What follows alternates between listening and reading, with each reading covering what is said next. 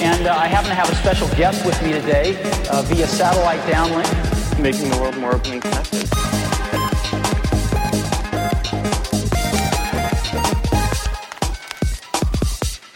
Welcome to the Today in Tech History podcast, where you learn about a few tech related events that occurred today, December 28th, from history.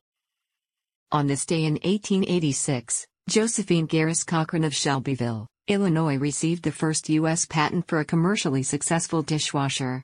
Dishes fit in compartments in a wheel that turned inside a copper boiler. Her company eventually became KitchenAid.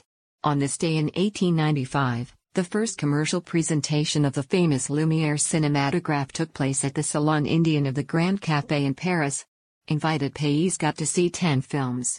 On this day in 1969, in Helsinki, Finland Nils and Anna Torvalds gave birth to their son Linus. He would start out dabbling on his grandfather's Commodore VIC-20 and end up developing the open-source Linux operating system.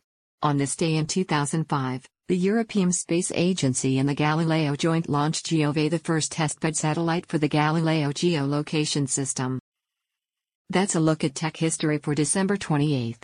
If you'd like some more, go take a look at the year in tech history, illustrated by Scott Johnson.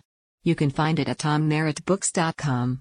Help support the show by reviewing us on iTunes or your favorite podcatcher. Thanks, and tune in tomorrow for an all new episode of Today in Tech History.